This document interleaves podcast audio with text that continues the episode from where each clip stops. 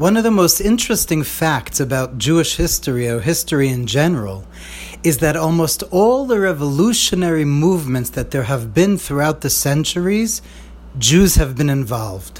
Wherever there's been an opportunity or a movement to disrupt the status quo, Jews were there. And unfortunately, our enemies have pointed that out also over the centuries. Even in recent times, the communist revolution, besides the fact that Karl Marx himself was Jewish, the, the Bolsheviks, um, almost many, many of them were Jews. The French Revolution, the American Revolution, the movie revolution, many of them Jews. The civil rights movement, the feminist movement, the hippie movement, all these different types of strains of revolution have always been connected to the Jewish people. And Hasidim say a parable, which is really a, a true story apparently that happened that explains why it is that the Jewish people have always wanted to change the world. And that is the story of a Russian general who was a Cantonist. In the 1700s and the 18th century, one of the horrible decrees in Russia was known as the Cantonist Decree. One of the virulently anti Semitic tsars of Russia decreed that all children, but mainly Jewish children from the age of, I believe, seven or eight, were to be taken, were snatched from their families and conscripted into the army for 25 years. And many of them, not having grown up with anything of Judaism, stayed in the army their whole lives. And so there was this one Russian general who was born a Jew. And this Russian general, this Yid, every time the army would go through a town or a village, he would always seek out the Jewish population was.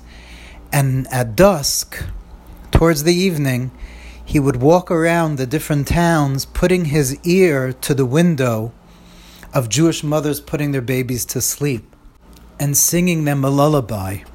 Because the one thing, he didn't remember even who his parents were, but the one thing that he knew was that his mother sang him a very special lullaby. And he couldn't remember it. He didn't remember how it went. So he kept putting his ear throughout his years to different windows to try to retrieve and somehow get back that forgotten lullaby.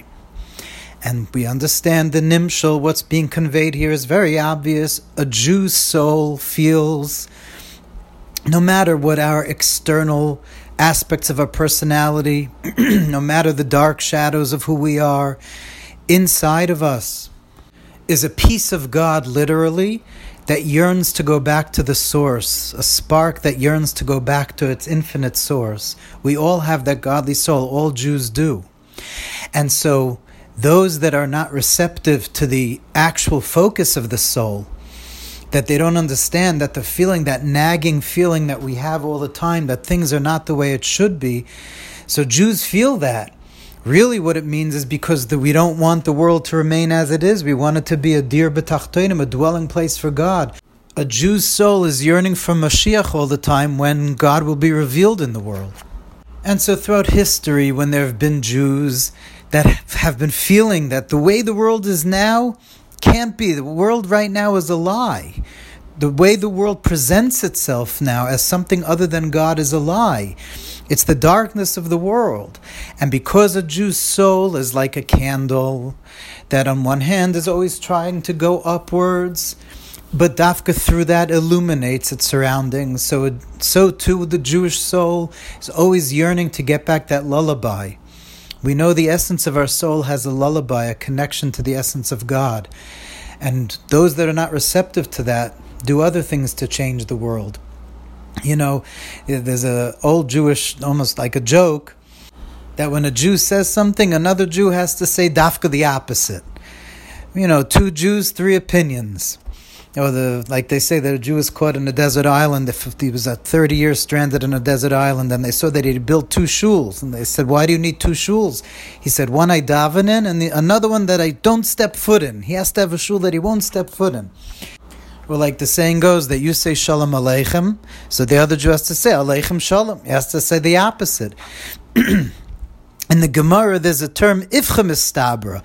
Whatever you say, I'll explain. I'll show you how the exact opposite is true. I mean, as far as I know, there's no other religion that part of worshiping God is learning an idea and then having to understand how the exact opposite is true. And why does a Jew, why is part of our religion the Ifcha Mistabra? Because a Jew is able to look at Olam Hazeh, a Jew is able to look at this world full of light and glimmer and vitality and life.